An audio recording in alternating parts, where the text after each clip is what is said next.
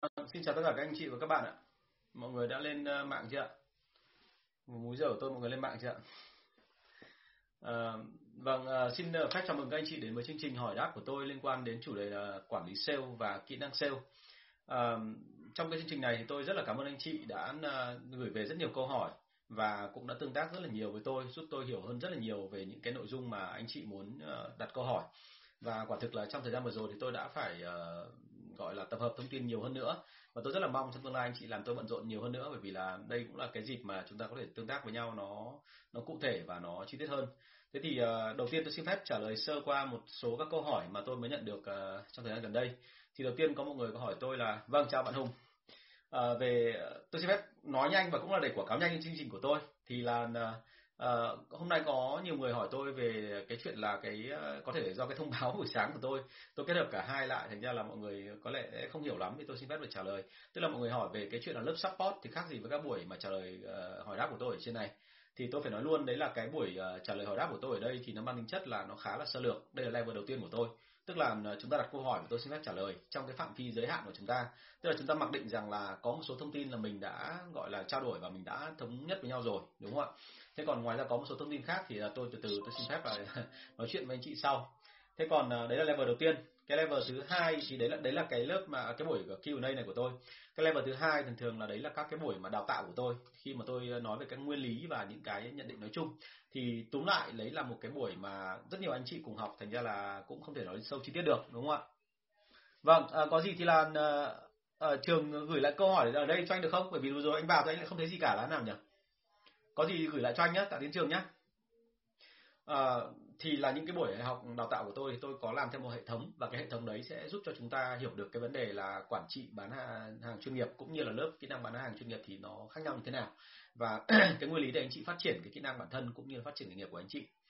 À, cái level thứ ba đấy là các cái buổi support của tôi. Buổi support thường thường là bám sát theo những cái nội dung học mà tôi đào tạo và nó có hệ thống cho nên tôi bám sát vào đó để mà chỉnh sửa. Và các bạn ấy là liên tục hỏi tôi về cái chuyện là áp dụng những kiến thức của tôi theo hệ thống thì nó sẽ như thế nào. Uh, nghe thì nó đơn giản nhưng mà thực sự là tôi thấy có rất nhiều vấn đề. Bởi vì là đôi khi cái cách hiểu của chúng ta khi mà tôi diễn đạt thì mọi người hiểu. Nhưng mà đôi khi là cái mà môi trường tôi nói thì đôi khi nó lại khác với cả hình dung của mọi người. Xin lỗi anh chị một chút. Để tôi chỉnh lại ánh sáng. Vâng. Vâng vâng tốt hơn rồi. Thế thì um, À, đấy là cái level thứ ờ, ba của tôi và level cuối cùng. Đấy là level cao nhất thì thường là bọn tôi tư vấn riêng. Tư vấn riêng thì bắt buộc là bọn tôi sẽ phải tham gia vào. Giống như là một cái người mà gọi là giám đốc hay là một người thành viên trong hội đồng quản trị công ty thì lúc đấy chúng tôi mới có thể tác động được vào và thay đổi được cái uh, nội dung của công ty uh, tái cấu trúc nó và làm cho nó tốt hơn. Thế thì uh, xin phép quảng cáo đôi lời như vậy với trước các chương trình của tôi.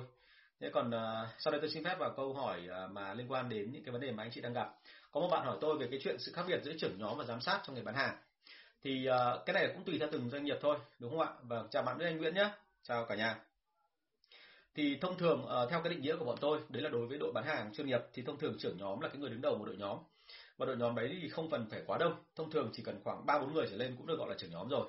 Và trưởng nhóm thường thường là cái người có cái tầm ảnh hưởng đến anh em về mặt tinh thần tình cảm.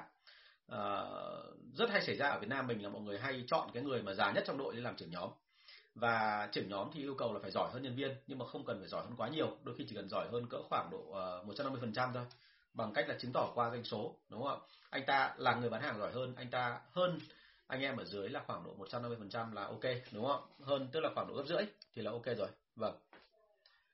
À, bởi vì tôi đang muốn tìm cái nào cho nó ok rồi. Rồi thì uh, chúng ta thấy rằng là à, với đấy là đấy là nhiệm vụ của trưởng nhóm và trưởng nhóm thường thường là gần gũi anh em để mà tương tác với anh em để hiểu được tâm tư nguyện vọng của anh em. Thế còn giám sát thì là khác hẳn. Giám sát thì hơn anh em nhưng phải hơn từ 200 đến 250 phần trăm. Vâng chào bạn Nguyễn Chí Hùng. À, cái 200 năm 250 phần trăm này hiển nhiên đầu tiên nó bằng là hơn doanh số. Nhưng cái thứ hai nó thể hiện ra ngoài là đẳng cấp của họ là hơn hẳn. Và nhân viên thường thường phải nhìn vào họ để mà học hỏi. Và vì thế cho nên trưởng giám sát ấy thì khác trưởng nhóm ở chỗ là họ kiêm thêm một cái việc nữa là phải đào tạo huấn luyện anh em làm được đúng như mình. Và cứ khi nào có chuyện gì đó là họ sẽ nhảy vào hỗ trợ anh em để cùng giải quyết vấn đề. À, trưởng nhóm thì thông thường là chỉ giải quyết những cái sự vụ trong công ty thôi tức là trong đội nhóm của mình thôi là phải làm thế nào để hiểu được anh em và tương tác với anh em theo kiểu tình cảm. Thế còn à, à, nếu như mà đối với cả giám sát thì họ sẽ là những người mà uh, hoạch định chính sách. Một số các trường hợp thì họ có thể lên cơ chế lương à, có thể là đưa ra những cái mà level trong đội để mà phấn đấu. Vâng. Vâng chào anh Đức Anh. Thế thì uh, câu chuyện đưa ra ở đây là như này là giám sát và trưởng nhóm thì thông thường là hay kết hợp với nhau thành một đội để mà có thể huấn luyện nhân viên ở dưới. Vâng. Thế thì đấy là cái sự khác biệt cơ bản. À, vốn dĩ mà nói thì giám sát là cái người được coi là có nghề hơn hẳn nhân viên và phải nhảy vào hỗ trợ nhân viên trong từng quá trình. Và giám sát được coi là tiêu chuẩn trong đội ngũ về huấn luyện và đào tạo nhân viên. Và nhân viên phải nhìn theo giám sát để mà làm đấy là cái mà giống như là trong nhà máy anh chị có đốc công ấy đốc công thường thường là người giỏi nghề đúng không ạ Thế thì đấy là một số cái phân biệt của tôi giữa giám sát với cả bên trưởng nhóm. Có thể tùy theo từng công ty, từng mô hình một và đôi khi là trưởng nhóm và giám sát có thể là có vị trí khác nhau cũng như là cái cái cái vai trò nó có thể khác đôi chút. à, vâng, anh Việt Anh ở trên à, Facebook có hỏi tôi một câu là thầy cho hỏi cách xây dựng quỹ cho bộ phận sale như thế nào phù hợp với doanh số bán hàng. À, cái này phải tùy thuộc vào cái tỷ lệ lãi của mình anh Việt Anh ơi nó không có tỷ lệ không có một cái tác chung để tính toán quỹ nào đâu ạ. Cái này là tùy theo từng ngành nghề. Tại vì ngành nghề của anh chẳng hạn tỷ lãi nó chỉ có khoảng độ 10 15 phần trăm thôi. Nhưng có những ngành nghề khác lên đến khoảng 70 80 phần trăm thì quỹ nó sẽ khác. À, và đôi khi có những ngành 70 80 phần trăm nhưng một cái tỷ lệ lợi nhuận họ dành cho đội sale rất là thấp bởi vì doanh số rất là lớn đúng không? Những ngành mà siêu lợi nhuận thì tôi không tiện kể là ngành nào nhưng mà anh chị đều biết rồi. Ờ, những ngành độc quyền hay siêu lợi nhuận hay bị cái đó. Thế còn có những ngành mà lãi họ chỉ có đâu có 0.1 à xin lỗi 0.8 đến khoảng 1,2 phần trăm thôi thì cái rõ ràng là cái quỹ dành cho sale nó không thể lớn được đúng không? Thế cho nên là cái này tôi nghĩ là do từng công ty thì cái phần này là xin phép bị trao đổi kỹ hơn với anh. Còn nguyên tắc đưa ra bao giờ cũng thế cái à, quỹ trong bộ phận thì phải dựa trên cái chuyện là cái tiền như thế nào mà so sánh với cả các cái gọi là ngành các công ty khác đối thủ cạnh tranh trong cùng ngành của mình thì là mình ở mức độ tương đối cạnh tranh đúng không ạ? Tại vì là thực ra cái cuộc chiến là tuyển nhân sự ở à, cuộc chiến bán được hàng ấy thì nó dữ dội không kém gì cuộc chiến là tuyển và giữ nhân sự. À, quy tắc chung thì chỉ chắc là chỉ có động lại một cái cho làm sao để anh đừng bị lỗ đúng không? Làm sao để anh có lãi? Trong một số trường hợp là các công ty thậm chí chấp nhận lỗ thời gian đầu để sau đó rồi thì họ họ sẽ bù lại vào những thời gian sau. Vâng. Vâng à bạn Việt Anh hỏi về cái chuyện KPI trong sale B2B đúng không ạ? Ờ, lát nữa sẽ có câu hỏi ờ, liên quan đến cái đó đấy ạ. Vâng cảm ơn bạn rất là nhiều. Thì nữa mình sẽ trả lời luôn nhé Vâng, anh chị có câu hỏi gì anh chị có thể để luôn ở dưới ạ, tại vì là chúng tôi vẫn tôi vẫn rất là muốn là là trả lời luôn những câu hỏi của anh chị từ đây.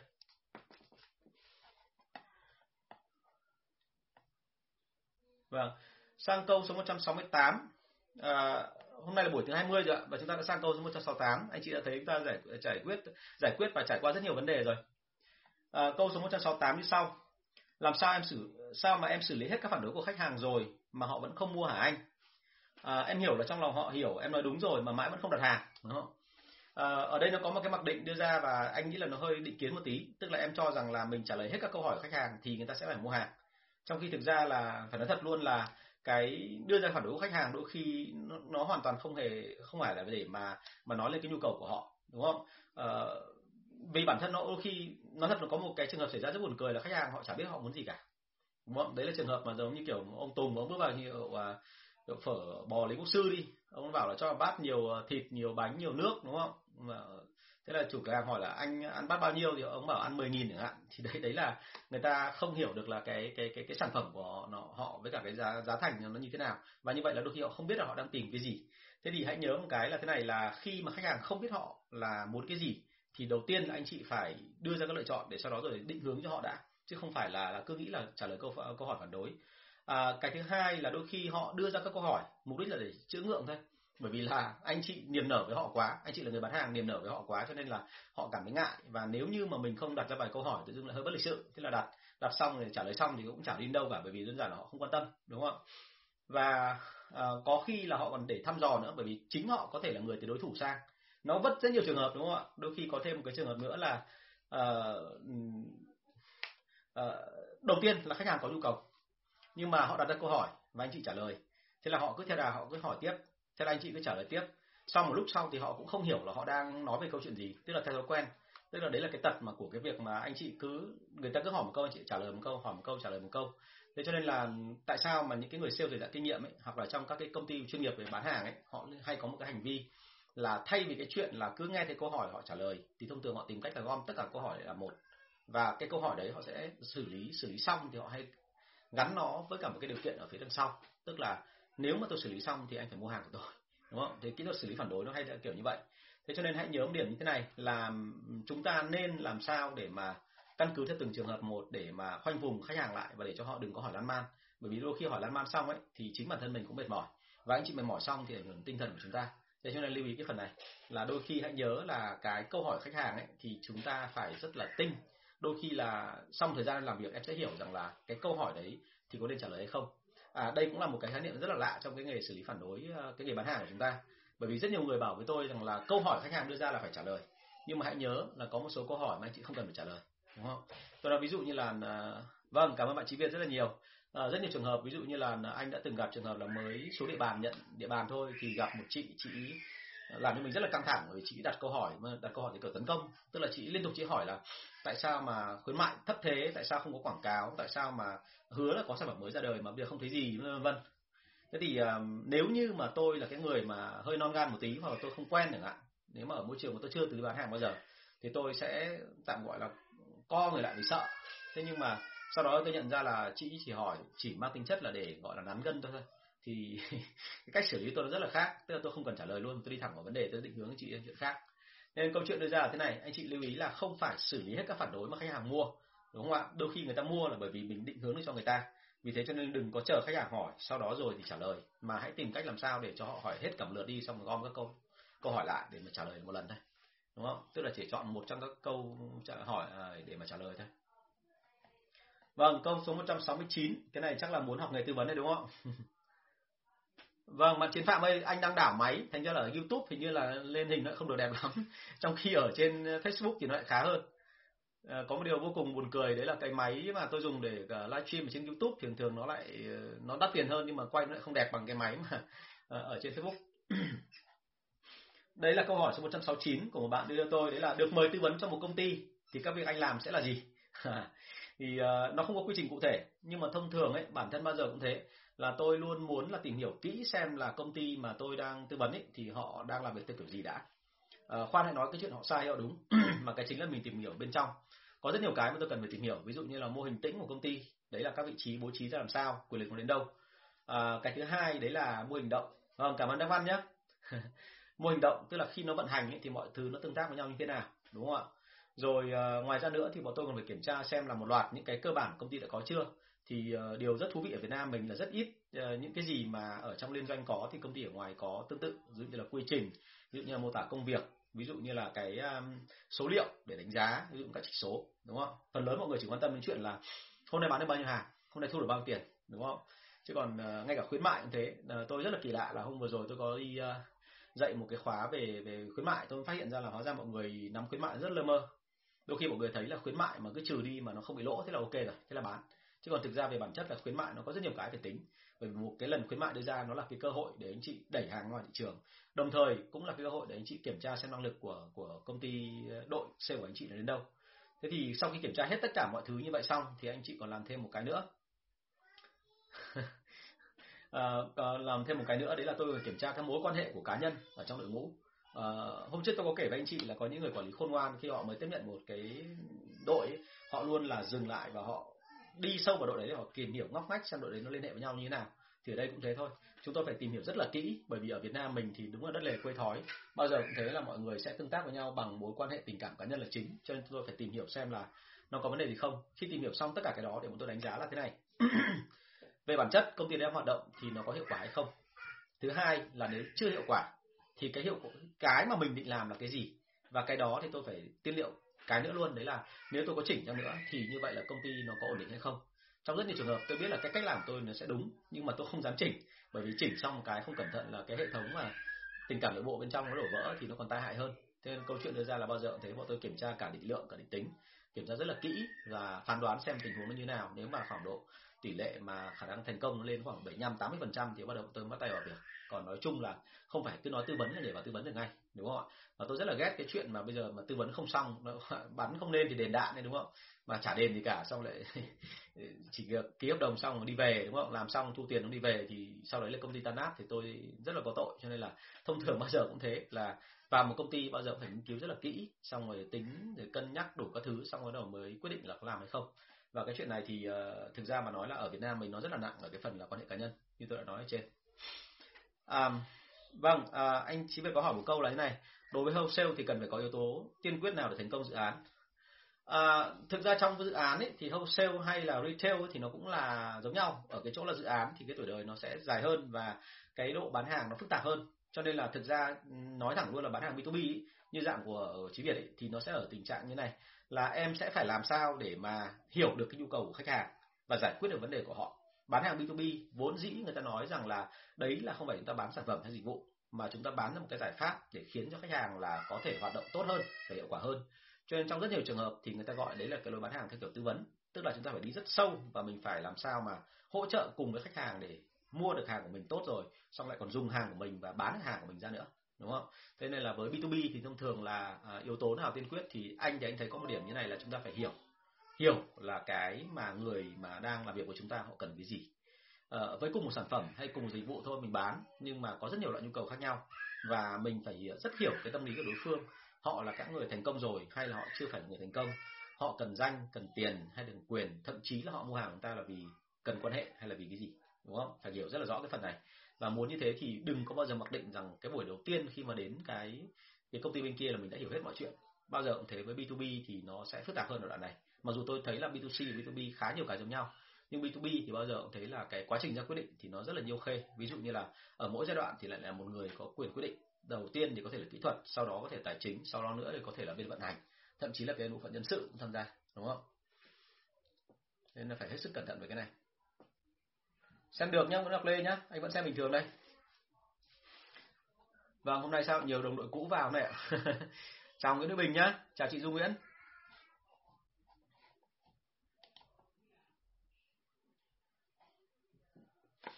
À, câu số 170 ạ tạo thế win-win trong giao tiếp với khách hàng như thế nào hả anh? À, chúng ta hay ngồi nghĩ rằng là win-win trong giao tiếp có nghĩa là khách hàng phải có cái gì đó hoàn toàn là cần đến mình cần đến mình, tức là giống như kiểu là hàng của mình nó phải làm sao mà thật là hot, tức là người ta phải lộ ngay ra cái đấy ra ngay từ đầu. Vâng chào bạn lệ hằng. Thế nhưng mà thực tế mà nói, win-win trong giao tiếp nó hoàn toàn không hề là chỉ có bao gồm cái chuyện là hàng của chúng ta mà có độc đáo hay không. Vâng chào bình nhá. Thì ở đây nó có nghĩa là sao? Tức là chúng ta phải cố gắng tạo ra một cái thế nào đấy, nó gọi tạm gọi là bình đẳng ở trong cuộc giao tiếp. Thì cái bình đẳng đầu tiên ấy đôi khi nó nằm ngay ở trong não của anh chị đấy là khi mà anh chị đi bán hàng thì anh chị bỏ ngay khỏi tư tưởng khỏi đầu là đến đây là mình cầu cạnh mình xin mình nhờ vả mình ờ, gọi là uh, muốn họ rủ lòng thương để mua hàng của mình đúng không ạ? Không bao giờ có chuyện đó cả. Bao giờ cũng thế. Chúng ta bán hàng thì người ta được lợi ở cái sản phẩm mà chúng ta sẽ bán cho họ bởi vì nó có đặc tính tốt thì họ mới mua. Thế còn chúng ta thì được lợi từ cái chuyện là lương của chúng ta được tính trên cái doanh số mình bán vào cái khách hàng đó. Thế cho nên là win-win trong giao tiếp đấy là nằm đầu tiên ở trong cái khái niệm là anh chị phải luôn nhớ là anh chị đến đây là để mang lại lợi cho họ và họ mang lại lợi cho anh chị đúng không? Vâng chào bạn trần ngọc hiếu nhé chào bạn loan hồng. Thế thì đấy là cái bình đẳng đầu tiên. Cái thứ hai đấy là bình đẳng ở trong cái chuyện là giao tiếp. Trong giao tiếp thì luôn luôn có nhiều thủ thuật trong thương thuyết và trong đàm phán để mà bên đối phương họ nắn gần chúng ta đúng không? À, nếu anh chị đọc những cái bài của tôi viết về B2B anh chị sẽ thấy có khá nhiều cái thủ thuật kiểu như vậy. Ví dụ như là họ lạnh lùng ví dụ như là họ không nhìn chúng ta ví dụ như là họ sẽ hỏi chúng ta những câu khó. Vâng chào bạn Nguyễn Đức Tài thế thì tất cả những cái đó nó đều làm cho chúng ta là cảm thấy lúng túng nếu anh chị không quen xử lý vấn đề. Còn nếu mà chúng ta quen xử lý vấn đề thì đôi khi chúng ta chỉ cần một cái cửa nhẹ thôi hoặc là tôi, tôi biết là có một số người thậm chí là cố tình là buổi thứ nhất ăn mặc trịnh trọng buổi thứ hai ăn mặc rất là xuề xòa để thể hiện là mình có một cái gì đó nó nó gọi là vừa phải. Nhưng tất nhiên là bao giờ cũng thế là cái này nó phải tùy thuộc vào môi trường giao tiếp chứ không phải lúc nào mình cũng xuề xòa mà được. À, cái đây tôi chỉ muốn nói thôi là cái thế ngang bằng của nhau trong cái chuyện mà giao tiếp đầu tiên là bằng trong suy nghĩ cái thứ hai là trong giao tiếp. Chúng ta đừng có xuống sẻ vọng cổ quá. Chúng ta đừng có thể hiện ra ngoài là mình xuống nước ngay từ đầu đúng không? Kể cả sau này anh chị trong cái phần mà giao tiếp mà thương thuyết anh chị phải xuống sẻ đúng không? Phải xuống sẻ vọng cổ phải đi xuống thấp để mà chấp nhận là họ ở cơ trên. Nhưng bao giờ cũng thế. Muốn làm sao để cho họ thấy rằng mình đã nhượng bộ nhiều rồi thì ngay đầu tiên ấy, anh chị phải giao tiếp một cách ngang bằng. Vì thế cho nên là đừng có lo lắng về cái chuyện là họ là bên sếp còn mình chỉ là nhân viên ở là anh chị cũng đừng lo là họ nhiều tuổi nhiều tiền nhiều quyền hơn mình còn mình thì chỉ là nhân viên quèn không phải như vậy. Chúng ta hãy nhớ là chúng ta có nhiệm vụ và chúng ta đại diện cho công ty chứ không phải là chúng ta bán hàng mang tính cá nhân. Thế cho nên win-win ở đây có nghĩa là bằng cả cái suy nghĩ bên trong anh chị lẫn cả cái thái độ hành vi bên ngoài. À, tôi biết nhiều người bán hàng thậm chí là trước khi vào cuộc bán hàng ấy, họ ngồi họ suy nghĩ rất là nhiều. Họ thử hình dung ra cái cuộc bán hàng này diễn ra như thế nào để sau đó rồi thì họ kiềm chế cảm xúc của họ kiềm chế cái hành vi của họ để mà hành xử cho nó vừa phải. Đặc biệt là khi họ gặp những khách hàng họ biết là rất khó tính và khó chịu. Thế thì đấy là cái mà khái niệm của win-win hãy luôn nhớ là chúng ta bình đẳng với khách hàng chứ không phải là chúng ta lên uh, chúng ta hơn hay là chúng ta kém người ta. À vâng anh Việt anh Nguyễn có hỏi một câu là cơ sở nào để đánh giá tỷ lệ chuyển đổi trung bình từ một thông tin trở thành khách hàng trong quá trình bán hàng? Từ một thông tin đúng là từ khách hàng tiềm năng đúng không ạ? Thành trở thành khách hàng trong quá trình bán hàng cái phần này thì chắc là tôi xin phép hỏi lại anh Việt Anh sau được không ạ? Chứ còn nếu một cái thông tin mà kiểu như thế này thì nó rất là khó, bởi vì tùy từng ngành anh ạ. Có những ngành mà như thế này là thông tin mang về nó chỉ mang tính chất là ở đấy, có người đấy, có số điện thoại đấy. Và thế là bắt đầu là chúng ta dùng cái cách là cold calling. Có số điện thoại là ngay tức chúng ta gọi, mặc dù đối tượng đấy thuộc dạng tiềm năng của chúng ta, nhưng mà chưa chắc họ đã tìm hàng của chúng ta. Đúng không ạ? Có những trường hợp thứ hai đấy là khi mà marketing đã đưa về rồi thì gần như chắc phần trăm đối tượng quan tâm. Mà đối tượng đã quan tâm rồi thì sale chỉ làm mỗi một cái việc duy nhất thôi, gọi đến để đặt hàng thế cho nên là cái tỷ lệ trung bình như anh nói thì tôi không dám khẳng định chắc chắn. Mà tôi xin phép là chia sẻ với anh cụ thể nếu như anh uh, inbox của tôi để tôi biết rõ tình huống hơn. Vâng cảm ơn anh rất là nhiều. Vâng thế thì đấy là thế win win à, vâng ở trong cái phần mà thế win win tôi phải nói thật luôn là có một số câu nữa nó mang tính chất là nó giống như cái kiểu gọi là đè nhau xuống ấy ví dụ như là ờ, anh mua hàng là bởi vì thương mày thôi hoặc là nói thật là hàng của mày thì mua đâu cũng được mà có mấy đối thủ nó còn đang chào anh cái mức chiết khấu nó cao hơn cả của mày. À, thế thì tất cả những cái đó anh chị đề phòng là nó sẽ chính là cái dấu hiệu người ta muốn là đôi khi giành ưu thế với mình. Tức là tiếng anh nó gọi upper hand ấy, thì lúc đấy là anh chị phải cố gắng làm sao để mà có một cái câu nào đó để ngay lập tức trả lời lại ngay để tránh cho họ nghĩ rằng là họ là hoàn toàn trên cơ của mình. À, vâng anh Bùi Hà Đan có hỏi là sản phẩm mới trong ngành FMCG mặt hàng tẩy rửa giặt trong hộ gia đình mới gia nhập thị trường thì nên lít đội sale tiếp cận các kênh bán lẻ thế nào anh nhỉ? À, cái kênh bán lẻ thế nào thì ở đây nó căn cứ theo cái chuyện là sản phẩm của em nó thuộc loại nào cao cấp hay thấp cấp em ạ. Thành ra là bây giờ này mình phải test hết toàn bộ chứ không thể nào mà nói rằng là thuộc kênh nào. Tại vì anh chưa biết là hàng của em là của nước nào. Cái phẩm cấp nó thuộc dạng cao cấp trung cấp hay là thấp cấp. Và, và thứ nữa là à, cái sản phẩm đấy thì thực sự là nó tiếp cận người tiêu dùng cách dễ nhất là bán vào cái nhà cái cái cái cái loại cửa hàng nào thế thì uh, có thể cho anh thêm thông tin được không? Bởi vì có thêm thông tin thì anh sẽ trả lời được rõ hơn tức là về liên quan đến chuyện giá này à, định vị thương hiệu này à, nơi sản xuất này rồi là ngay cả cái phân khúc nữa. Bởi vì không phải sản phẩm nào là cũng phù hợp với người Việt Nam. Tôi nói ví dụ như thế này cách đây nhiều năm thì là có những cái loại sản phẩm mà rất là tốt của Mỹ mang về Việt Nam nhưng mà khi chúng tôi bán thì người tiêu dùng người ta không quan tâm. À, thời điểm cách đây khoảng 10 năm rồi bọn tôi bán những cái sản phẩm đã rất tốt và thân thiện với môi trường rồi. Thế nhưng mà người Việt Nam mình thì hoàn toàn không đúng không ạ? Tại sao? Tại vì là mọi người đề cao cái tiện hơn là cái chuyện mà phải đảm bảo là thị trường nó không bị ảnh hưởng bởi cái sản phẩm của mình sau khi thải loại ra. Thế cho nên là lúc đó tôi không bán được hàng. À, thế thì câu chuyện đưa ra ở đây là không phải sản phẩm tốt hay là cái gì mà bán được mà đơn giản nó phải phù hợp. Thành ra là nếu như em có thông tin thì anh sẽ chỉ cho em hay đúng hơn là không dạng quá là chỉ mà anh sẽ trao đổi thêm kỹ hơn về cái chuyện là cái cách tiếp cận thế nào cho nó phù hợp. Nhưng quan điểm của anh ấy thì bao giờ cũng thế là chúng ta phải xuất phát từ end user tức là mình phải đi hỏi xem là họ có cái gì đúng không? Họ họ muốn cái gì ở sản phẩm của chúng ta? Và nếu có một sản phẩm như vậy thì họ sẽ tìm mua nó ở đâu? Thì thông thường là mình lại phải ra cửa hàng đấy. Mình phải check lại xem tại cửa hàng đấy có đối thủ cạnh tranh của mình không. Và có rất nhiều cách tiếp cận khác nhau. Đôi khi mình chạy quảng cáo trước, xong rồi mới bán, đúng không? Để cho tạo sự khan hiếm và người ta biết đến thông tin thì mình mới đẩy ra. Có những người mà không có nhiều tiền thì nó đấy phải đi theo kiểu chắc chắn, theo kiểu là thậm chí là viral một tí. Tức là loan tin thị trường là có một sản phẩm rất là tốt như vậy. Nếu nếu như anh chị quan tâm thì anh chị có thể hỏi thêm. Lúc đấy họ sẽ phải quay ngược lại hỏi mình thì lúc đấy nó sẽ sẽ tức là người ta sẽ tiếp cận mà mình lại lại đỡ mất thời gian hơn đúng không? Cái này là tùy theo cái nguồn tài chính của mình thôi. Em chào anh. À, em chào thầy ạ. Nếu gặp khách hàng thích nói chuyện ngoài lề nhạy cảm thì nên xử lý như thế nào ạ? À, bởi vì em là con gái cho nên là khi mà gặp khách hàng mà mua mà những anh mà hơi gọi là lớn tuổi thì anh hay thích trêu đúng không?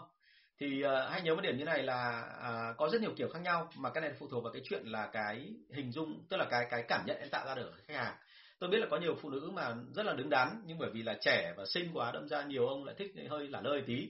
Có những cái người mà phụ nữ thì họ tuy là trẻ, nhưng mà mặt mũi họ rất nghiêm túc và họ chỉ, thậm chí cái cười của họ làm cho người khác cảm thấy là không thể nào đùa cợt được. Thế thì anh nghĩ thế này là nếu như mới bắt đầu thì không nên là nó gọi là tăng cái độ mà thân thiện và nhả nhất lên nhiều quá, mà tốt nhất là nên nghiêm túc. Sau đó rồi thì từ từ bắt đầu mình mới có thể là ở cái cạnh nào đó là nhất định. Còn tất nhiên là vẫn có một số trường hợp, tôi biết là đôi khi khách hơi quá trớn một tí thì có khi sale nữ họ lại còn nện ra những cái câu còn nặng nề hơn để họ cảnh báo cho đối tượng biết là đừng có đùa, đúng không? Thế thì nó tùy từng trường hợp em ạ, chứ không thể nào mà lại trường hợp nào cũng giống trường hợp nào. Nhưng mà trên hết thì hãy nhớ là ở một số cái môi trường khi mà em giao tiếp với người ta mà em cảm thấy là những cái câu đùa mà nó mang tính nhả nhớt và nó hơi thái quá, thậm chí nó dẫn đến những hành vi mang tính là động chạm tay chân ấy, thì lúc đấy là em nên có biện pháp để cảnh báo người ta là nên dừng lại. Chứ còn không nên tiếp tục bởi vì là với với với xe nữ thì anh biết cái này nó rất là nguy hiểm, đúng không? Thành ra nên nên cẩn thận về cái đó nhé À, anh Việt Anh mới hỏi là có đơn vị nào là dịch vụ xây nhà như nhà yêu để xây dựng được xe thành công không? Tôi chưa biết cái đơn vị nào như thế cả nhỉ. Mà phần lớn tôi thấy là mọi người hay đi theo cái cách gọi là à, nó gọi thế nào nhỉ? Tức là cái cái à, nó mang tính chất là là mang tính cá nhân nhiều hơn, đúng không? Vâng, không hiểu làm sao mà ở bên à, ở bên YouTube của tôi đang có vấn đề rồi thì không rõ là như thế nào vâng ở trên Facebook thì vẫn ok nhưng bên YouTube thì bắt đầu có vấn đề rồi vâng thì có lẽ cái này là trong ngành của anh thì tôi nghĩ là anh còn dành hơn tôi chứ đúng không ạ? Vâng chào bạn anh Lê Gia Nguyễn. Đức, ờ, ờ, vâng anh Đức anh hỏi là có kỹ thuật đổi dê không? Vấn đấy đúng không? Tôi tưởng anh phải trả lời câu hỏi của tôi đúng không? anh anh có phải một trong số đó không ạ? À, tôi phải nói thật luôn là ờ, đúng là bán hàng ở Việt Nam mình thì nó vẫn rất là mệt bởi vì người phụ nữ Việt Nam mình thì đôi khi trong mọi ngành nghề vẫn bị đánh giá theo cái kiểu gọi là hơi hơi vì vì cái gọi là nó gọi là cái gì gia trưởng đúng không? Đánh nó hơi bị ờ, đối với người đàn ông một tí. Trong khi thực ra tôi thấy là họ chả kém gì gì đàn ông cả. Thế nhưng mà uh, đây là một cái định kiến nó khá là là là hơi mệt mỏi với chị em khi đi bán hàng. À, số, câu hỏi số 171 khách đặt câu hỏi hóc búa gần như không ai trả lời được mà họ bắt em phải trả lời thì mới mua hàng của em. Thì làm sao hả anh? Chắc ở đây ai đi bán hàng mà khoảng độ từ uh, tôi nghĩ khoảng một, một hai tháng trở lên bao giờ gặp hiện tượng này. Đúng không? Chắc chắn là sẽ gặp chứ không thể nào tránh được đâu tức là khi mà khách hàng họ yêu cầu là nó đặt ra những câu hỏi nó rất là khoai và bắt mình trả lời, thì anh chị nhớ tôi nó có hai kiểu đặt khách hàng à, hai đúng hơn là mấy kiểu như sau. Kiểu thứ nhất, đấy là cố tình đặt ra câu hỏi để làm cho anh chị lâm vào thế bí. Và khi anh chị lâm vào thế bí xong thì bắt đầu là sẽ sẽ sẽ sẽ khó xử lý rồi thì bắt đầu họ sẽ tìm cách họ họ tác động thêm với anh chị, đúng không? Sao bạn chỉ việc đặt câu hỏi mà tôi không nhìn thấy nhỉ? Vâng à, tức là họ cố gắng họ đè anh chị xuống và họ tạo ra một cái gọi là là lợi thế hơn anh chị để sau đó họ bắt ép anh chị ở phía đằng sau. À, trường hợp thứ hai họ đặt anh chị vào thế bí để sau đó rồi đỡ phải từ chối đúng không ạ? Để vì cậu không trả lời được câu hỏi tôi tôi không mua. À, cái cách thứ ba là đôi khi cái hiện tượng này xảy ra rất buồn cười đấy là à, họ đặt câu hỏi để cố tình đẩy anh chị vào trạng thái là lúng túng. Và khi mà anh chị lúng túng xong ấy thì họ làm như thế để cho anh chị kể cả bán được hay không bán được anh chị cũng cảm thấy mất bình tĩnh. Và mất bình tĩnh xong thì thường là anh chị đưa điều kiện nó rất là hớ thế thì ờ, trong tất cả các kiểu như vậy thì luôn phải nhớ một câu như thế này là khi mà đã nghe một câu hỏi hóc búa thì đầu tiên phải bình tĩnh cái đã, đừng có ngại bất cứ cái gì cả, bởi vì thực ra là họ được quyền đặt câu hỏi và mình được quyền là trả lời hoặc là không nhé thế ở đây có câu chuyện như vậy. Có một số trường hợp là ờ, giống như tôi chẳng hạn, tôi đã tôi đã từng bán sản phẩm và khi mà họ đặt câu hỏi khó thì tôi nói thẳng và họ luôn là, em nói thật với anh là cái này em không trả lời được, bởi vì em là dân thương mại, em đi bán hàng chứ em không phải dân chuyên môn. Anh mà hỏi thế thì quá là là đánh đố em. Thế thì với những cái câu trả lời như thế xong thì đôi khi khách hàng của tôi thì họ phản ứng rất buồn cười họ phá ra họ cười. Sau họ lại nói một câu là ừ đấy mày trả lời thế còn được. Hôm qua có một thằng nó lên nó gặp tao mà cuối cùng tao hỏi câu đấy xong thì nó mất đến 5 tiếng đồng hồ nó ngồi nó chứng minh với tao trong khi mãi nó không chứng minh được. À, thế thì nghe qua cái đó mình hiểu ngay đấy là họ thử xem là sale là non hay là già. Nếu mà sale là già rồi thì họ sẽ à, muốn giao tiếp với chúng ta và nếu mà sale là non thì họ sẽ không muốn giao tiếp. Thì cái này là do sở thích thôi chứ cũng chả vì cái gì cả. Tức là họ vẫn mua nó mua hàng nhưng mà sale phải thỏa mãn được điều kiện đấy của họ thì họ mới mua đúng không? Nên câu chuyện đưa ra ở đây khách đặt câu hỏi hóc búa thì đừng có bao giờ nghĩ rằng là mình bắt buộc phải trả lời bằng được đúng không? Thì uh, hãy làm sao để mà tìm xem là phía đằng sau là như thế nào. Thậm chí là có những trường hợp tôi biết là anh sale cứng cựa còn hỏi ngược lại là tiếp thế theo anh là anh hỏi em câu đấy thì em trả lời thế nào ạ? Đúng không? Thế nhưng mà vấn đề chính là không phải ai cũng là như thế chúng ta phải xét đến cái tương quan của người bán hàng và người mua hàng nữa. Thế cho nên là hãy nhớ là câu hỏi hóc búa phía đằng sau luôn có một cái tâm ý nào đó thì anh chị ở trong ngành mà lâu thì anh chị sẽ phát hiện ra. Thông thường bọn tôi mà phát hiện ra ngay cái đó thì đôi khi có một số trường hợp bọn tôi chỉ cần nói một câu là gì ạ? Thôi bác đừng thuốc em nữa bác đừng đùa em nữa. Thế thôi tôi nhảy vào tôi bán hàng tiếp. Tôi không quan tâm gì đến câu mà ông ấy hỏi cả. Thì nó lại thành công đôi khi nó nó rất là là linh hoạt chứ không nó không có một cái đáp án chung cho cái câu hỏi này. Thì anh chị nhớ tôi là đầu tiên phải tỏ ra bình tĩnh đã, sau đó rồi thì phải có phản ứng nhanh lập tức. À cái phần mà phản ứng nhanh thì là hơi khó bởi vì là không phải bạn sale nào cũng làm được cái điều này. Bởi vì khi mới vào nghề sale thì bao giờ cũng thế chúng ta luôn luôn phải nghĩ cách tìm, tìm hỏi hiểu xem là có cách nào để để để gọi là là tìm ra một câu nào đấy cho nó phù hợp và mình cẩn thận quá đâm ra về sau mình lại hơi xuống sề với cả khách hàng thì khách hàng họ hay ép mình. Thế nhưng mà đối với sale dày dạn thì đôi khi chỉ nói là bác lại nói linh tinh, bác lại nói đùa, thế là xong. ngành nào cũng thế nhá chứ anh chị đừng có nghĩ là chỉ trong B2C đây là tôi nói luôn ở trong B2B đặc biệt trong B2B là có những cái mà càng những ông nào mà nhiều tiền nhiều quyền ông lại thích cái kiểu giao tiếp nó hơi xuồng xã một tí thì đấy là một số trường hợp mà tôi thấy rằng là là chúng ta phải lưu ý chứ không phải mọi trường hợp đều giống nhau. À, không có một câu hỏi không không có một câu trả lời chuẩn cho mọi câu hỏi và chúng ta phải linh hoạt biết nguyên lý ở phía đằng sau nó là cái gì rồi là tìm cách để mà xử lý thêm và đôi khi là à, chính bản thân anh chị sẽ nghĩ ra cách hay nhất chứ không phải là là những cái người mà à, gọi là nắm được cái nguyên lý về cái chuyện là xử lý giao tiếp theo kiểu cứng nhắc. Anh chị nhớ cái đó tôi nên sáng tạo miễn làm sao bán được hàng. Nguyên tắc đưa ra là như vậy. và đây, anh Đức, anh đưa ra trường hợp đây có ông khách còn hỏi là mày đọc lại bảy hàng đẳng thức đáng nhớ cho tao xem, đúng không? Tôi học chuyên toán nhưng mà học xong thì tôi cũng quên luôn, tôi không nhớ được cái gì cả. Thế cho nên là ở đây luôn luôn phải nhớ là là chúng ta chúng ta có rất nhiều cái cái cách để mà xử lý nhưng mà anh chị phải phải biết cách chứ anh chị phải phải gọi là, đúng hơn là chúng ta phải phải linh hoạt và thử thôi. Có rất nhiều trường hợp là đôi khi cứ thử thử mà thành công thì lần sau cứ thế lặp lại thôi. Hôm nay phong hình này đẹp, đúng không? Vâng cảm ơn anh Minh Vũ rất là nhiều. À câu hỏi số 172 là câu hỏi khá thú vị. Quản lý và sale trong đội mâu thuẫn nặng với nhau cả hai đều làm rất tốt nhưng cứ hơi tí là găng nhau một cách công khai.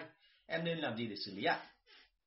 Thế thì ờ, uh, lúc phải nhớ tôi một cái như thế này là uh, gần đây nhất là có một cái cuốn sách khá nổi tiếng của một ông uh, tên là Dibert ông ấy viết về uh, Dibert and Dibert có thể tiếng Anh đọc như vậy. Uh, ông ấy viết về cái chuyện là làm việc đội nhóm. Thì tựa đề của sách có tên là làm việc đội nhóm tức là bạn không thể đứng về phía bên đúng.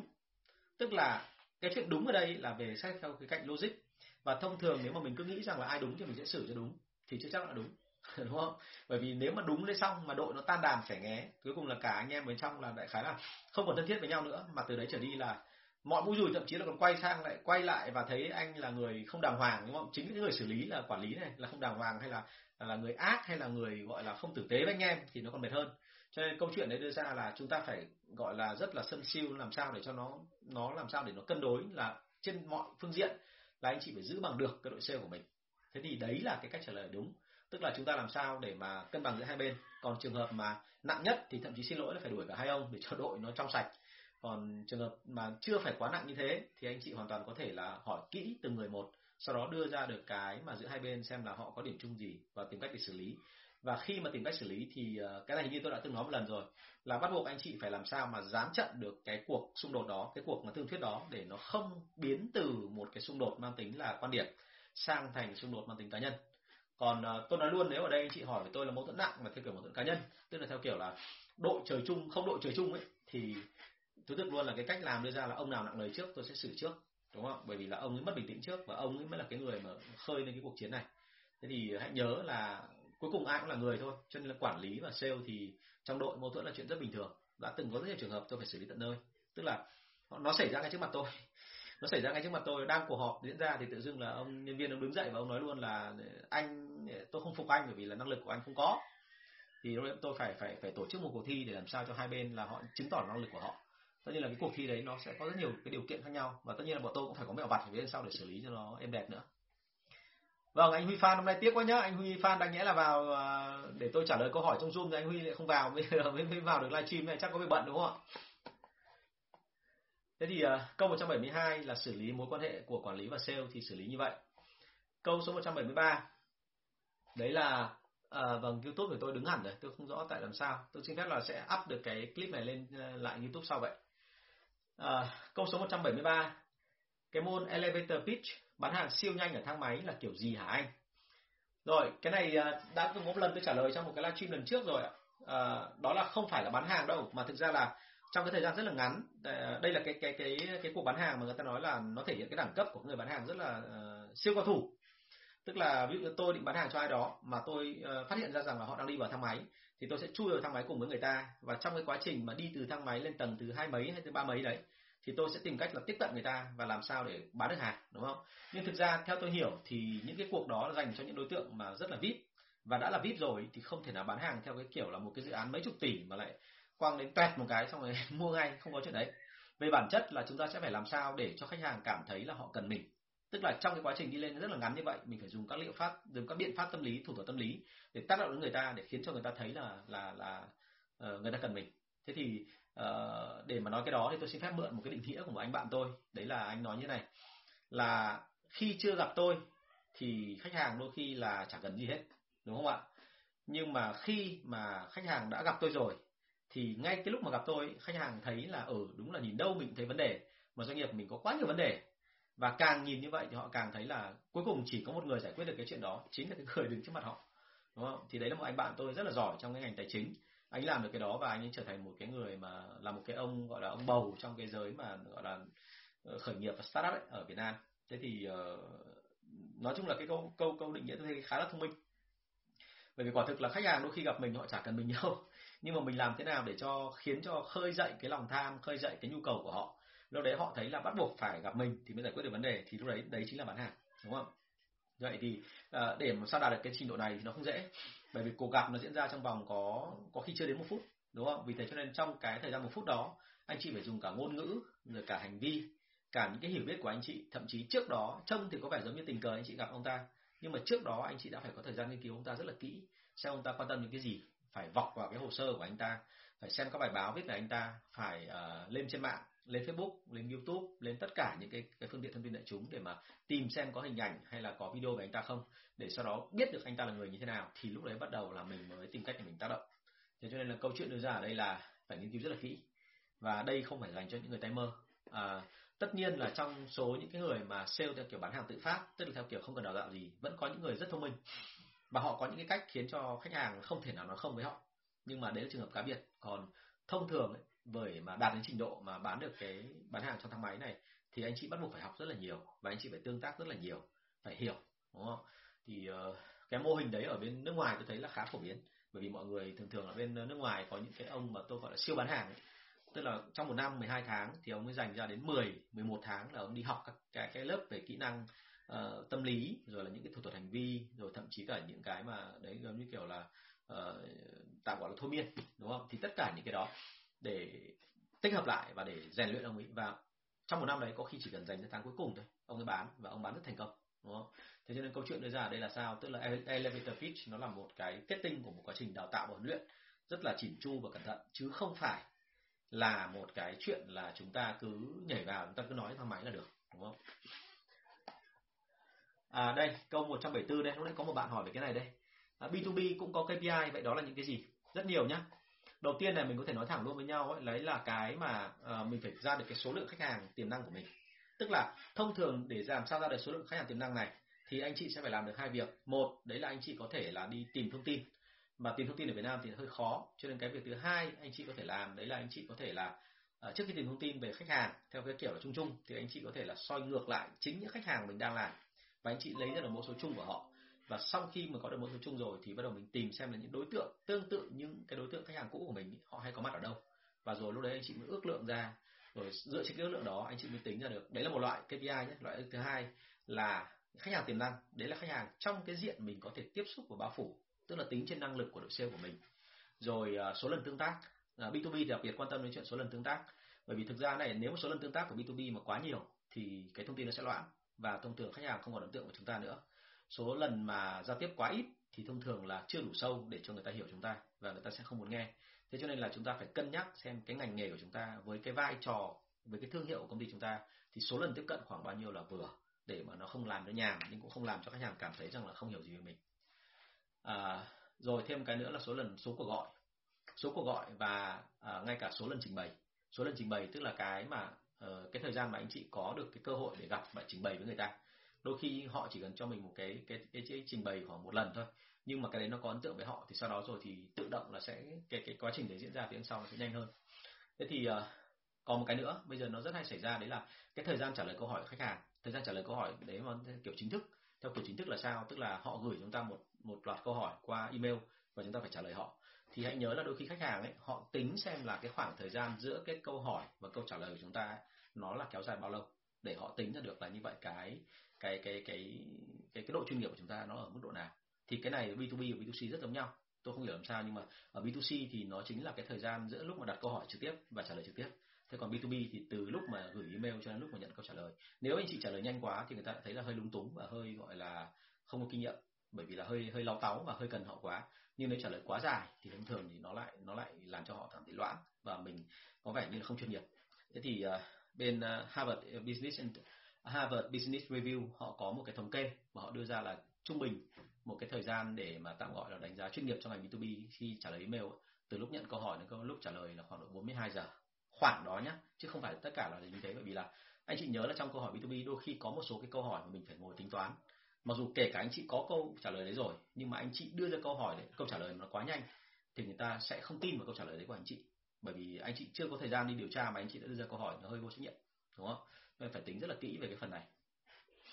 Thế còn à, một cái nữa, đấy là à, nhiều người hay nghĩ rằng là B2B thì không có marketing, nhưng thực ra là B2B có marketing, đúng không? Tất nhiên là marketing theo kiểu trong ngành thôi. Và vì thế cho nên có thêm một cái chỉ tiêu nữa về à, đó là marketing qualified lead, tức là ừ, những cái mà bên marketing có thể tìm được và tác động được đến những khách hàng thuộc dạng tiềm năng của mình, cũng như là cái C qualified lead, tức là từ cái số lượng mà marketing đem lại thì bao nhiêu người chuyển ra thành những cái khách hàng tiềm năng để mà sau đó mình gặp trực tiếp để mà bán hàng. Thế thì ờ, đấy là những cái chỉ số của B2B nhưng mà nhắc lại luôn là tùy từng ngành. Và phải nói thật luôn ở Việt Nam mình ấy, ờ, trừ một số các công ty theo kiểu rất là chuyên nghiệp bài bản thì đi theo đúng cái trình tự quy trình như vậy. Nhưng đến bây giờ anh thấy là với B2B Việt Nam B2B ở Việt Nam ở những công ty theo kiểu là tư nhân bản thân tư nhân thì thông thường mọi người hay đi theo cái kiểu gọi là mối quan hệ. À, mối quan hệ với thứ hai là một số các cái nguồn lợi khác. Thì thường thường là nó lại khá nhanh chứ nó lại không phải chậm. Nó chậm nhất là ở mỗi cái đoạn là khề khà mà cả với nhau xem là lấy bao nhiêu rồi là quân xanh quân đỏ rồi là làm những cái gì rồi là làm thầu như thế nào rồi quy trình vào làm sao để cho em cũng được tí anh cũng được tí đúng không? Thành ra với B2B thì KPI nó có nhưng mà B2B thì KPI nó khá khác với cả B2C ờ, nhưng mà về tổng thể thì tôi thấy rằng là nó vẫn là cái quá trình đi xuyên suốt từ cái đoạn mà đầu phễu đến cái đoạn ra được cái cái đơn hàng thôi. À, câu số 175 có những lý do nào khiến đội sale xuống sức và chán nản hả anh? Rồi. Ờ, có rất nhiều lý do để cho đội sale xuống sức xuống sức và chán nản. À, tôi liệt kê một số cái này nhé anh chị có thể xem và sau đó anh chị có thể bổ sung thêm. À, đấy là thế này ngoài lương không thỏa đáng và lương thỏa đáng ở đây là cái gì? Lấy ví tôi nhá mọi người cứ hay nghĩ là lương không thỏa đáng ở đây tức là lương là sao không không đủ đúng không ạ? Nhưng thực ra không phải đâu. Có một số trường hợp anh chị trả cao nhưng mà anh chị lại trả một cách nó quá dễ dàng thì sale họ lại cảm thấy rằng là công ty giàu như thế mà trả lương một cách gọi là nhanh như thế thì chứng tỏ là vẫn còn có thể trả thêm được. Và như vậy là không thỏa đáng đúng không? À bạn Ngọc Hiệp ơi, cái này anh đã từng trả lời rồi đấy. À, nhưng mà để nếu tí nữa đợi anh chút trả lời xong câu 175 anh sẽ trả lời câu hỏi của em liên quan đến chuyện là cấu trúc team sale trong ngành FMCG thường như thế nào. Lát nữa anh sẽ anh sẽ trả lời nhé. À, và ngoài cái lý do mà lương không thỏa đáng, tức là như tôi đã nói ở trên là đôi khi trả theo kiểu hơi ẩu hoặc là trả theo một cái cách gọi là nó hơi quá lên, đúng không? Hoặc là trả theo kiểu là ở dưới mức nhưng mà ờ, cũng không cho họ biết lý do tại làm sao lại trả như thế thì thông thường họ sẽ cảm thấy là không hài lòng. Thì đấy là một lý do. Còn có những lý do khác, ví dụ như là đội sale thường thường họ cảm thấy là họ không có người hướng dẫn, họ rất là chán. Vì vì như tôi đã nói rồi, thời gian đầu tiên khi đội sale mới vào thị trường ấy, thì họ rất cần những cái người đi theo để hướng dẫn họ. Bởi vì họ cảm thấy cô đơn và họ cảm thấy rằng là không tìm ra được cách làm đúng. Cũng như thậm chí là trong đầu những người mới sale mới đi làm luôn đau đáu một câu hỏi, vậy là cái nghề sale này có phải là nghề của mình hay không? Hay là đây chỉ là một cái mình nên thử, và sau một thời gian nếu mà không ổn thì nên té đi chỗ khác rất nhiều sale theo kiểu như vậy. Thành ra là cần phải có người hướng dẫn họ ngay từ đầu. À, tất nhiên là với một số trường hợp khác thì nó lại khác. Ví dụ như cái thời gian mà tôi vào ờ, công ty liên doanh thì ờ, tất cả bọn sếp của tôi đều đang rất là bận. Thành ra tôi không có nhiều thời gian để được hướng dẫn. Thành ra tôi phạm vô số sai lầm. Hồi đầu tiên đi thực tập nhưng mà rất may sau đó thì có một anh anh ấy chỉnh lại cho tôi anh anh quản lý trực tiếp của tôi anh chỉnh cho tôi một chút xíu thôi. Thì lúc đó tôi lại tự học thì nó lại thành ra nhanh hơn. Tức là một khi có, có cái động lực và hiểu rằng là cách làm nó chuẩn như thế nào rồi thì thông thường mình sẽ làm học nhanh hơn. Nhưng mà phần lớn sale thì họ cần cái người hướng dẫn ngay từ đầu để tránh cái chuyện là cô đơn và tránh cái chuyện là mất định hướng. À, cái thứ hai đấy là họ không có quy họ không có công cụ làm việc phù hợp. Thế nào là công cụ làm việc phù hợp? À, đấy là những cái thứ mà hỗ trợ đúng không? Thời ngày nay bây giờ không ai dùng cái báo cáo dạng viết nữa rồi mà họ hay dùng là phần mềm họ hay dùng cái máy palm họ hay dùng các quy trình chuẩn mẫu bảng biểu đúng không thế thì tất cả những cái đó là mang tính tự động đúng không? Nhưng mà hãy nhớ là công cụ làm việc phù hợp lại còn phải tùy thuộc theo ngành và tùy thuộc theo cái chuyện là cái trình độ của người ta cũng như là những cái uh, cái, cái cái yêu cầu công việc. Tại vì có một số cái ngành mà tôi thấy rằng là không quá phức tạp nhưng mọi người lại thích là nó trầm trọng hóa lên. Ví dụ như là sale phải dành đến hai ba tiếng một ngày để mà chỉ điền báo cáo thôi. Tại vì có vô khối nhiều loại báo cáo rất nhiều chỉ số. Và mẫu rồi bảng biểu rồi lại các ban ngành đoàn thể cứ thế đan xen và hỏi xem là có cái này không hay là có cái kia không hay thế nọ thế kia thì tôi thấy sale rất là vất vả.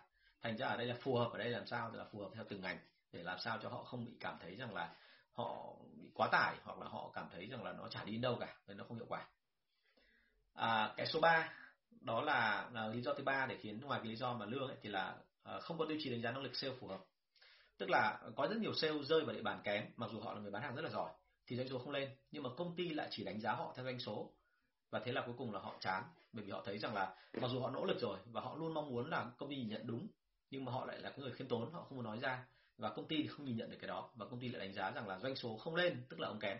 À thế thì nó không chuẩn đúng không? Như vậy là cái tiêu chí đánh giá năng lực sale phù hợp nó rất là quan trọng. Và trong cái phần này thì uh, như tôi đã nói cái buổi trước rồi thông thường bọn tôi không chỉ đánh giá bằng doanh số bọn tôi đánh giá bằng tất cả những chỉ số KPI khác. Bởi vì cái KPI ấy nó đánh giá không phải là về số lượng công việc nó đánh giá cả về chất lượng cũng như là độ tập trung của sale vào trong công việc của mình. Tất nhiên là chúng ta nếu mà chúng ta dùng phù hợp nếu mà chúng ta dùng không phù hợp thì bất cứ KPI nào cũng sai cả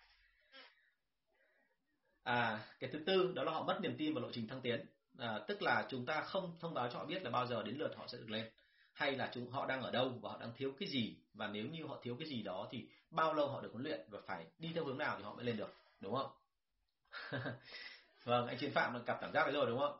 Và cũng bị à, gọi là không biết đến lúc nào thì mới được lên đúng không? Sếp thì cứ bảo là chờ thôi. Thì cái chuyện đấy là đối với cả nhiều bạn sale thì bạn sẽ cảm thấy là gần như kiểu bị bỏ rơi hay bị phản bội? Đúng không? Đã trong diễn đàn này cũng có một số anh chị đã từng đặt câu hỏi tôi tương tự như vậy rồi. À, và cuối cùng họ thiếu các động lực để làm việc. Thiếu các động lực để làm việc là sao? Tức là họ là những cái người mà rất cần được động viên đặc biệt là những cái người mà không quá quen với cả cái môi trường làm việc của mình. Họ rất cần động động viên và động viên theo cái kiểu mà họ thấy phù hợp đúng không? Thì ở đây là hãy nhớ là đấy là những người mà thuộc dạng là tôi nghĩ là cũng chưa quen độc lập lắm, đúng không? Thì họ họ thích là một sự giao tiếp, họ thích là phải thân với nhau cơ. Ví dụ sếp và nhân viên phải thân với nhau chứ không phải là hết giờ là ai lo việc người đấy xong đi về, đúng không? Thì thì cái đó là ở Việt Nam mình cũng hay gặp. Đôi khi là sếp chỉ cần lơ là một tí thôi, không thân với anh em, thôi là anh em cảm thấy rằng là mình không được động viên và tôi đấy chỉ muốn nghỉ. Thế thì à, làm sao để giải quyết những vấn đề này? Thì thông thường ấy à, tôi thì tôi thấy là này, nên tương tác với anh em theo nhiều góc độ khác nhau và nên tương tác dưới góc độ là từ cả sở thích đến thói quen đến cả những cái môn tập thể thao rồi đến cả những cái môn mà tập về tâm linh rồi đến những môn về uh, cái gọi là là giải trí. Ví dụ như là đàn ca sáo nhị ví dụ như là uh, có thể là tập yoga tập thể dục thể thao uh, thậm chí có thể là đi đá bóng thậm chí có thể là đi câu cá đúng không? Hoặc đi nhậu đúng không? Sale thì rất hay là dùng nhậu để giải quyết vấn đề nhưng mà nói thật với anh chị tôi đã gặp rất nhiều người là hỏng cả gan cả thận cả mật vì cái tội là đi nhậu rồi. Cho nên là tôi khuyên thật là không nên dùng cái động tác kích thích đấy nhiều quá. Ảnh hưởng sức khỏe là không nên. Vâng à, bạn Ngọc Hiệp có hỏi một câu là thế này. Cấu trúc xe team team sale trong ngành FCD thường như thế nào? À, nó có rất nhiều cái loại cấu trúc khác nhau nhưng mà thông thường mà anh chia là thành là à, đây là chia ra để anh anh nói cho em biết là ở trong ngành sale đặc biệt công ty liên doanh ấy, họ chia rất là chuẩn. Họ chia là để làm sao tạo ra được một cái lộ trình thăng tiến cho nhân viên. Khi nhân viên vào phát họ tìm hiểu được cái cái cái hệ thống mà quản lý ở trên họ biết ngay là họ sau khoảng bao lâu họ được lên. Thì thông thường gồm có là à, thậm chí nhá thấp nhất là cái ông mà hỗ trợ tức là ông chở hàng. Xong trên đó là cái ông bán hàng đúng không? Ông bán hàng làm thời gian tốt rồi thì lên làm trưởng nhóm. Anh dùng từ từ tiếng việt nhá chứ còn từ tiếng anh mà sang các cái ờ, công ty khác nhau thì từ nó rất khác nhau. À, nhân viên này trưởng nhóm này lên đến ờ, giám sát này. À, ở một số công ty thì giám sát lại còn thấp hơn cả quản lý tại vì là giám sát chỉ là người huấn luyện thôi nhưng mà quản lý là cái người chịu trách nhiệm trên cái vùng đó. Nhưng bởi vì cái vùng đó nó lại không quá lớn cho nên họ gọi là quản lý đúng không? Trên quản lý thì có thể là có giám đốc đúng không? Giám đốc thì thường thường là giám đốc của anh chia thành giám đốc vùng nhỏ. Vùng nhỏ tức là những cái vùng mà có đặc tính về dân cư đặc tính về thói quen tiêu dùng rồi là cái uh, nhu cầu cũng như là cái mức chi tiêu là na ná nhau. Đúng chưa ví dụ như là cùng hai ba tỉnh đồng bằng trung du bắc bộ hay là cùng hai ba tỉnh ở bên miền núi phía bắc rồi là cùng hai, ba tỉnh ở miền tây nam bộ hoặc là miền đông nam bộ, đúng không? Thế thì đấy là tất cả những cái mà liên quan đến là cái giám đốc bán hàng vùng nhỏ. Thế còn giám đốc bán hàng vùng lớn thì bắt đầu có thể chia thành là vùng nhé thì cũng có thể chia thành là như kiểu ba, bốn tỉnh vậy là một, hoặc là thậm chí là một nửa miền nam, một nửa miền bắc, đúng không? Hoặc là nếu mà vùng lớn tại một số công ty mà cái cái cái đội sale nó không quá lớn thì là chia thành là đội miền nam, đội miền trung, đội miền bắc. Giống như công ty dược phẩm của tôi là ngày xưa là 120 quân, thì tôi chia ra thành ba ông giám đốc thì ban giám đốc đấy tạm gọi là giám đốc vùng nhỏ đúng không? Ở công ty liên doanh thì uh, với cái số lượng như vậy thì họ chỉ được gọi là quản lý thôi nhưng mà ở công ty SME thì họ rất là to cho nên là tôi gọi là giám đốc. Thì giám đốc miền Nam giám đốc miền Trung giám đốc miền Bắc và ở mỗi cái vị trí đó thì các ông đều phải chịu trách nhiệm về doanh số và các ông phải đặt ra định hướng lên kế hoạch rồi là phải đưa ra được cái ngân sách anh các anh ờ, ông ấy cần rồi những hỗ trợ từ phía công ty cũng như là phải cam kết với công ty về mức doanh số mức lãi mà hàng tháng hàng quý hàng năm các ông phải đạt được thế thì à, đấy là cái cấu trúc à, team sale bình thường của một doanh nghiệp SME thế còn lớn hơn nữa thì mình sẽ có giám đốc bán hàng toàn quốc đúng không? Rồi là trên cái đó nữa thì có giám đốc bán hàng vùng vùng ở đây là vùng Đông Nam Á Thái Bình Dương vùng à, Đại Tây Dương vùng uh, uh, vùng châu Úc ví dụ thế chẳng hạn. Thế thì tất cả những cái đó thì họ họ gọi là vùng vùng bởi vì là nó lớn hơn và nó cần một cái sự uh, gọi là quán xuyến nhiều hơn và ông ấy ở cái trạng thái lớn hơn nhiều so với ông giám đốc của một cái công ty thì nếu như ở công ty khác nó hay gọi là general director nhưng mà ở các công ty liên doanh loại lớn những tập đoàn lớn thì họ chỉ gọi là giám đốc vùng thôi đúng không? Uh, có nhiều cấp khác nữa nhưng mà tất nhiên là tùy theo nữa tại vì là trong giám đốc bán hàng thì nó còn có chia theo từng ngành nữa. Ví dụ như là uh, trong công ty cũ của anh thì có là ngành trẻ em này ngành cho phụ nữ này uh, ngành tiêu dùng nói chung này rồi ngành tẩy rửa kiểu như vậy.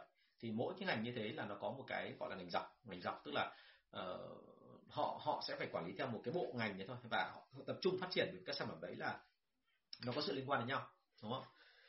Xin lỗi mọi người chút.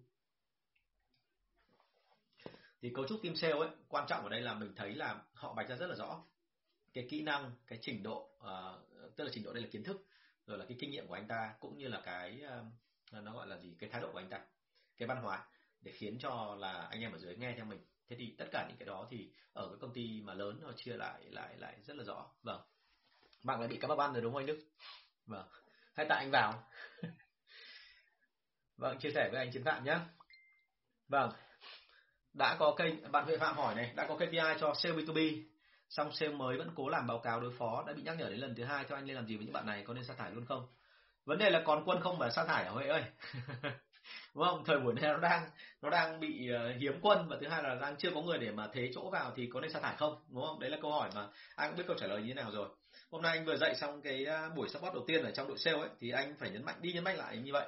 Hãy nhớ là chúng ta có luật, chúng ta có quy trình, chúng ta có quy định rõ ràng. Nhưng mà câu chuyện đưa ra ở đây là như này, là cái luật và cái quy trình đấy lúc nào thì được tiến hành.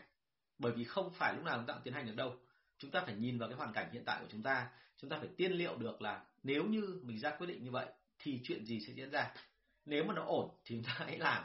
Còn nếu không ổn thì thà là giữ nguyên như vậy để nó đừng có xấu hơn, thì còn tốt hơn, đúng không ạ? Chứ còn trên hết thì tất nhiên là thế này, họ mà đã làm sai, họ sai quyết định thì nhiên là phải phải xử lý rồi, đúng không? Thế nhưng mà quan điểm của anh đưa ra là thế này là phải có người thay đã rồi hãy xử lý.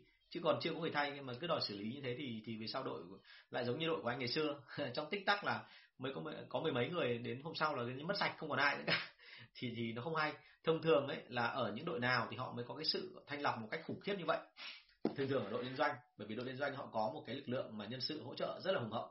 Và thông thường bọn tôi muốn mà định, gọi là, có một cái hành vi nào siết kỷ luật thì bọn tôi luôn phải chuẩn bị tinh thần cho đội sale là có một số cái thành viên vào sẵn rồi, thì bọn tôi mới mới có cái siết kỷ luật. Chứ bọn tôi không bao giờ mà chọn hành vi nó rủi ro như vậy. Tức là cứ làm xong cuối cùng là kệ nó đến đâu đến, thì thì không nhá thì cẩn thận cái đó bởi vì anh biết là em với cả anh thì cũng là công ty SME thôi chưa phải là công ty liên doanh thì sẽ thiếu nhiều bộ phận. Đồng chí chiến phạm bảo sa thải luôn đúng không? Vấn đề là phải hỏi xem cả công ty bạn huệ phạm là có bao nhiêu người đã. Không đủ người mà cứ đuổi thế là mệt lắm. Vâng câu hỏi số 176 à, làm gì để bạn sale các bạn sale ấy có sự biết ơn và có lòng trung thực? Vâng. Thế thì uh, phải nói thật luôn là đây lại là một định kiến nữa. Anh chị cứ nghĩ là sale phải biết ơn và có lòng trung thực thì mới làm việc được ở công ty. Thế thì anh chị có bao giờ nghĩ rằng là như này là trong xã hội thì ai cũng phải tử tế và ai cũng phải làm trung thực? Nhưng mà vẫn có một số thành phần là họ không giống như thế. Đúng không ạ? Thế thì ở đây thế là nội nội bộ một công ty nó giống một cái xã hội. Xã hội có người này người khác thì nội bộ công ty cũng có người này người khác. Vậy thì cái gì khiến cho công ty nó phát triển? Đúng không ạ? Có phải chăng là tất cả các nhân viên đều tốt? Tôi đã gặp quá nhiều đội sale rồi và ai cũng tốt ai cũng rất tử tế ai cũng rất yêu công ty. Đúng không? Ai cũng lòng trung thực. Nhưng mà đội sale đấy lại quá yếu. Quá yếu vì sao? Bởi vì họ chỉ lành thôi chứ họ không mạnh. Thế thì câu chuyện đưa ra ở đây là cái sự biết ơn và lòng trung thực này nó có hỗ trợ chúng ta trong chuyện bán hàng tốt hay không? Đấy là cái mà mình cần phải phải nói. Đúng chưa thế thì uh, chúng ta lưu ý nhé là uh, đấy là cái phần đầu tiên tôi muốn đặt ra câu hỏi là anh chị theo anh chị là vậy thì sale nên làm tốt. hay xem nó có lòng trung thực. Quan điểm của tôi thì nó hơi trái cả câu hỏi của, bạn tí tức là tôi không quan niệm là sale phải là người quá tốt. Bản chất ấy, sale chỉ cần là người biết làm thôi. Còn cái chuyện mà họ có biết ơn và làm trung thực không ấy thì đôi khi mình cũng đừng có đặt nặng quá vấn đề này. Bởi vì thực ra mà nói là cái người sale luôn có cái tức là cái cái cái đội sale đi ra đi vào liên tục là nó có. Cho nên chúng ta tại sao mà chúng ta cứ phải làm những cái chuyện mà cứ phải bắt họ là người tốt làm gì cho nó khổ ra đúng không? À, còn nếu như mà anh chị muốn có đội sale như vậy thì trước hết là doanh số phải đạt đã đúng không? Doanh số nó gia tăng rồi chất lượng cái cái cái thị trường của công ty chúng ta càng ngày càng phát triển tốt hơn thì lúc đấy bắt đầu mình sẽ làm cái động tác là gì? Đầu tiên là mình chặn hết các ngả để họ có thể dụng làm theo cái lợi ích ích kỷ của họ. Tức là trong cái phần kỷ luật của anh chị kể cả kỷ luật thành văn hay kỷ luật bất thành văn anh chị phải hạn chế tối đa để khiến cho tất cả những người mà anh chị cảm thấy rằng là họ có xu hướng có thể làm hơi ích kỷ một tí là người ta không có cơ hội để thể hiện hành động ấy ra đúng không? Thì đấy là cái đầu tiên à, thứ nhất là chúng ta chặn hết các ngả có thể tận dụng làm theo kiểu ích kỷ của từng cá nhân trong đội sale. Cái thứ hai đấy là anh chị gia tăng cái lợi ích và quyền lợi cho họ nếu họ làm đúng. Tức là ở đây nó có một câu chuyện là chúng ta phải làm sao để cho người ta không còn cơ hội làm sai nữa thì lúc đó anh chị mới có thể yêu cầu họ sang làm đúng được. Và nhắc lại nhé tôi nói là làm đúng ở đây không có nghĩa là họ phải thành người tử tế. Chỉ có điều là tại công ty của chúng ta thì họ không có cơ hội để làm sai để ảnh hưởng đến doanh nghiệp của chúng ta đúng không? Chứ còn đừng đừng có nghĩ rằng là cứ phải đúng hết cứ phải chuẩn hết. Thế nọ thế kia thì nó sẽ khó. À, uh, cuối cùng thực ra mà nói là tôi thấy rằng là uh, nó gọi là là uh, nói thế nào nhỉ? Cái hiệu quả của hành vi của người sale mang lại mới là quan trọng nhất. Thành ra là đừng không nên là đưa ra một khái niệm nó quá cao cấp như thế này. Tức là đừng có đưa ra một khái niệm là cứ phải đạo đức cứ phải có lòng trung thực. Ờ, uh, phải nói thật luôn là tôi tôi thì tôi đây là cảm nhận cá cá nhân chủ quan có thể có đúng có thể sai. Trong hệ thống của tôi luôn luôn có những người mà tôi biết là phải căng mắt ra để mà giám sát người ta. Nhưng người ta là người bán hàng rất là giỏi. Thành ra nếu mà mình làm làm sao để cho họ không còn cơ hội làm sai nữa thì lúc đấy họ sẽ yên tâm ở dưới trướng của mình. Còn nếu mà anh chị mà chỉ cần là hơi lơ làm tí thôi thì họ sẽ vượt qua mặt anh chị. Và đôi khi vượt qua mặt rồi thì ảnh hưởng tinh thần của cả đội phía đằng sau. Cho nên là quan điểm của tôi thì là người ta làm tốt là ok chứ tôi không quan tâm đến chuyện là người ta là người tốt hay không. tốt bụng hay không tôi không quan tâm lắm Vâng, ở đây anh à, anh Tuấn có ý kiến là càng có nuôi hệ thống hệ thống có thể có đâm sau lưng mình thì chưa thay máu. Ở đây không phải là đâm sau lưng anh ơi, chưa cần phải đâm sau lưng mà đang nói về cái chuyện là người ta có phải người tử tế không. Thì uh, bây giờ em hỏi lại ngược anh là anh có phải người tử tế không? Anh cũng không dám chắc 100%, đúng không ạ? Bởi vì bao giờ cũng thế là chúng ta luôn bị khán xét bởi người đời, có người thì nghĩ mình tử tế, có người thì không, đúng không? Và bản thân nói thật luôn là nói những cái câu như thế này thì nghe nó hơi hơi quá lên nhưng mà thực sự là như thế. Ví dụ như là đến Đức Phật mà còn bị ghét, còn Hitler thì vẫn có người yêu ông ta. Thế cho nên câu chuyện đưa ra ở đây là như vậy là ai trong hệ thống của mình người ta làm việc hiệu quả thì mình nên quan tâm. Chứ ở đây không phải là vì mình cố kiết là mình phải giữ họ lại không hề. Nếu họ làm sai họ bị đuổi đúng không? Nhưng mà câu chuyện đây là họ bị đuổi là bởi vì hành vi sai chứ không phải vì là họ là người tốt hay người xấu. Đó. Người tốt hay người xấu thì thực ra mà nói là khôn cùng lắm bởi vì là người tốt có thể trở thành người xấu trong tương lai và người xấu bây giờ có thể thành người tốt trong tương lai. Khó nói lắm. À, tốt nhất là chúng ta không nên là quá căn cứ vào cái phần này. À, à, cũng có một dạo tôi đã, đã, đã từng gặp một cái anh à, đúng hơn là một à, mọi người biết anh này thì tôi không tiện nói tên. Nhưng mà mọi người hay đưa ra một câu chuyện là gì? Tức là anh phát hiện ra là nhân viên của anh ăn cắp. Thế là anh ấy đuổi toàn bộ đội nhân viên đấy hiển nhiên rồi. Một khi mà đã phạm kỷ luật là phải đuổi thôi. À, thì cái việc thứ hai đấy là anh ấy lại đóng cửa công ty và anh ấy dạy uh, anh ấy tuyển nhân viên mới vào. Sau đó rồi anh ấy dạy đạo đức cho nhân viên trong vòng 2 tuần. Thì nói với anh chị là tôi thấy động tác đấy là động tác hoàn toàn thừa đúng không ạ? Tại vì là nếu mà dạy đạo đức như vậy mà sau đấy rồi là kỷ luật nó không nghiêm thì họ vẫn ăn cắp như bình thường. Bởi vì là thực ra đôi khi là cái người dưới quyền ấy, hay là một cái người nào đó trong hệ thống họ ăn cắp không phải là bởi vì họ xấu hay là họ kém mà bởi vì đơn giản ấy, là họ nhìn thấy cái khe hở trong cái vận hành nó quá lớn. Tôi nói thật với anh chị là chỉ cần có một động tác thôi họ thấy rằng là chỉ cần một động tác quá lên một tí thôi không thể xác định được đúng hay sai nhưng họ có một khoản tiền lớn thì lúc đó cái lòng tham nổi lên và một khi lòng tham nổi lên giống hệt như cái chuyện là anh chị đi trên đường tự dưng anh chị nhìn thấy một cục tiền ấy đúng không? Thì ở đây câu chuyện là không có ai ở đấy để mà nhận tiền của anh chị cả. Anh chị có sẵn sàng đứng đấy cản đường ngày để mà chờ người ta đến lấy tiền hay không? Đúng không? Ờ, tôi không nói những cái chuyện là phải làm thế nào cho nó chuẩn bởi vì tùy từng người có cái cách xử sự riêng. Nhưng mà câu chuyện bao giờ cũng thế là chúng ta không nên là là là nghĩ rằng là đạo đức nó là cái quan trọng nhất. Bởi vì đạo đức thực ra là nếu như mà đạo đức mà hiểu theo nghĩa nào đó thì cũng có khi lại là cái sự dung túng với nhau thì nó rất là không không nên tốt nhất là làm sao mà nên làm theo kỷ luật. Đội sale là một đội rất nhiều cá tính khác nhau cho nên chúng ta phải thống nhất với nhau làm theo cùng kiểu đúng không? Anh Đức bảo là kết nạp toàn người đạo đức đúng không? Cao là lúc nào đúng không? Anh anh học lớp cảm tình nào đấy chưa? Vậy theo anh nếu bạn Huệ Phạm hỏi là nếu với được những người sale như này thì chúng ta nên làm gì để thuận họ? À, việc đầu tiên là mình nên làm rõ ra là à, họ được phép làm sai bao nhiêu lần thì sẽ bị đuổi việc đấy là việc đầu tiên. Cái việc thứ hai nữa anh nghĩ là nên bám sát họ để hướng dẫn cho họ. À, có rất nhiều trường hợp mình cứ bảo họ là nên làm này nên làm thế kia. Nhưng mà nếu như chỉ nói là nên làm thôi thì họ không hiểu rằng đấy là việc phải làm. Thế cho nên là nên rõ ràng ra là việc gì phải làm. Và nếu mà sai từ mấy lần trở lên là bắt đầu bị kỷ luật. Đấy chứ còn thì về bản chất anh thấy là như này là sale ấy có rất nhiều người giỏi nhưng mà cá tính họ rất là mạnh. Và mạnh xong rồi thì họ có rất nhiều bài bản ở phía đằng sau đúng không? Thế cho nên là chúng ta nên làm sao để mà gọi là khép và hành vi của họ nhiều hơn là khép cái tư duy và suy nghĩ. Bởi vì nói thật luôn là em không thể khép tư duy suy nghĩ của họ ở đâu. Đúng không các cụ nhà mình có câu ở đấy, là ờ, giữa trận tiền có thể đoạt ấn soái, nhưng mà không thể đoạt được cái trí của kẻ thất phu. Tức là một cái ông trình độ thấp nhất, anh chị cũng không thể nào thắng ông về mặt tinh thần được. Ông đã không thích nghe là không bao giờ muốn nghe, đúng không? Thế nên anh chị hãy nhớ rằng là nếu như mà những cái người kể cả có xấu chăng nữa ở dưới tay mình mà mình siết họ vào kỷ luật và họ nghe thì nên tận dụng họ. Còn trường hợp ngược lại nếu như mà bắt đầu kể cả là xấu hay là tốt nhưng họ không nghe mình thì cũng nên là dừng không nên kết hợp bởi vì đi về lâu về dài nó rất ảnh hưởng. Anh Hùng còn bảo là cho họ được cơ hội làm sai đúng không? Thực ra là tùy thôi có những cái cơ hội làm sai mình biết 10 mươi là hậu quả đến đâu thì mình sẽ không cho họ làm đúng không?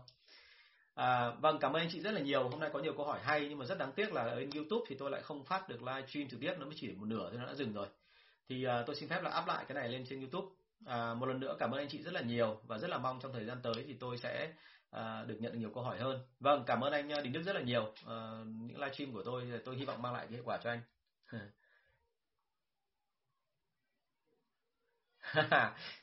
Anh anh à, Tuấn hỏi câu kết thúc này đau đớn quá. Toàn team sai à, team sale sai của hệ thống thì anh chủ doanh nghiệp có nên thay không anh? Cái này tùy từng cái anh ạ có phải do tội của anh hay không? Hay là bởi vì anh không biết hay là vì cái gì đúng không ạ? Cái chuyện này chắc hôm nay hôm sau anh mình bàn tiếp anh. anh đặt câu hỏi rất hay. Vâng cảm ơn anh chị rất là nhiều. À, có câu hỏi gì nữa rất là mong anh chị đặt à, có thể gửi à, inbox cho tôi hoặc là anh chị có thể liên hệ với cả bạn thắm là hỗ trợ của tôi. À, số điện thoại là 077 576 2194 077 576 2194 một lần nữa cảm ơn các anh chị rất là nhiều và hẹn gặp lại anh chị vào tối mai. Cảm ơn và hẹn gặp lại. Dạ. Cảm ơn bạn Huyền Đan. Cảm ơn Kim Dung rất là nhiều.